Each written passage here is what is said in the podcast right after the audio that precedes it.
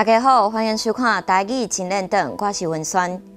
顶礼拜有讲到江南案大概过程，江南案的重大程度，甚至影响到蒋家政权无法度继续伫台湾延续。二零二零年发表的江南案史料类编的记者会中，故事馆的馆长陈仪深就指出，江南案牵涉到政府官员温存黑道分子去美国的领土杀害一位美国公民。最后嘛，引起美国愤怒，不得不介入调查。当时，主政者蒋经国嘛感受到空前的压力，这嘛真有可能是蒋经国伫上尾啊几年不得不走向开放的原因。史料当中嘛显示，李登辉前总统伫一九九零年上任之前决定赦免叛乱犯，尤其是美丽岛事件的相关人士。不过上尾也是和当时的国防部长叶碧春。和法务部长李友文提出的名单，包括王希龄、陈克礼和吴敦三个人，结果因为美方的反对，后赴方踢掉。当时 AIT 台北办事处处长 Thomas Brooks 表达反对。在这场记者会当中，也是第一摆公布陈克礼的报名录音带。好佳在有这个录音带，陈克礼的部下张安乐将录音带交伫美国人的手中。近期伫美国人遐，这案则未像林体迄案，或者是单文成案真歹侦破。顶摆阮嘛有讲到，当时的情报局长王希龄、副局长吴宜敏、第三处处长陈虎门拢互照军法判刑。三个人原本是互监禁伫国防部军政局看守所，毋过后来因嘛互国防部刷去一个特区，包括公用餐厅和客厅。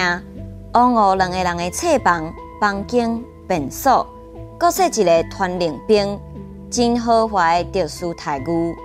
根据吴宜敏的讲法，是因为当年地震才会造成宿舍安全出现问题，所以才来起这个特区。这个特区即马嘛伫警美人权分区展出。镜周刊伫二零二零年报道，这份三十六年前警备总部伫疫情专案真信组编庭。当年红列做机密的德联邦组织演习表，十二章的内容详细记载德联邦自创办到变衰微的过程，自老大到帮长，拢互一个一个记伫内底。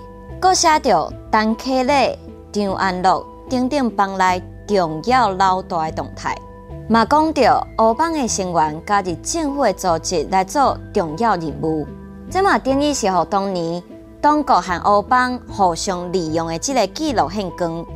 张安乐受访的时嘛证实，这份资料确实会使让社会大众更加了解中国和欧邦之间的牵连。当时的中华民国政府确实有一部分是和欧道互相挖苦。事实上，当桂心在一九八九年，捌因为江南案在美国加州的红木城高等法院受审。伊嘛伫这个过程当中，透过律师宣读一份我的声明，指出这毋是个人的行为，嘛毋是帮派的行为，是政府的行为。今年三月，时报出版《江南案清手》当桂心这本册。当桂心伊家己伫作案过江，伊看到报纸才知影家己犯了大错。伊拍开一看，强要当场昏倒。原来当时报纸拢以头版的报道江南风刺杀的新闻，伊才知影原来江南的本名叫做刘义良。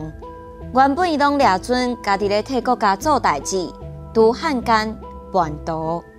江南案会当顺利破案，毋过外界要是有人质疑，蒋家则是幕后的主使者。咱做一个享受民主成果的台湾人，看到江南案应该有真复杂的感觉。一方面，咱看到江南案推动台湾的民主化；另外一方面，咱看着刘义良这位作家无辜的牺牲，嘛感觉到真艰苦。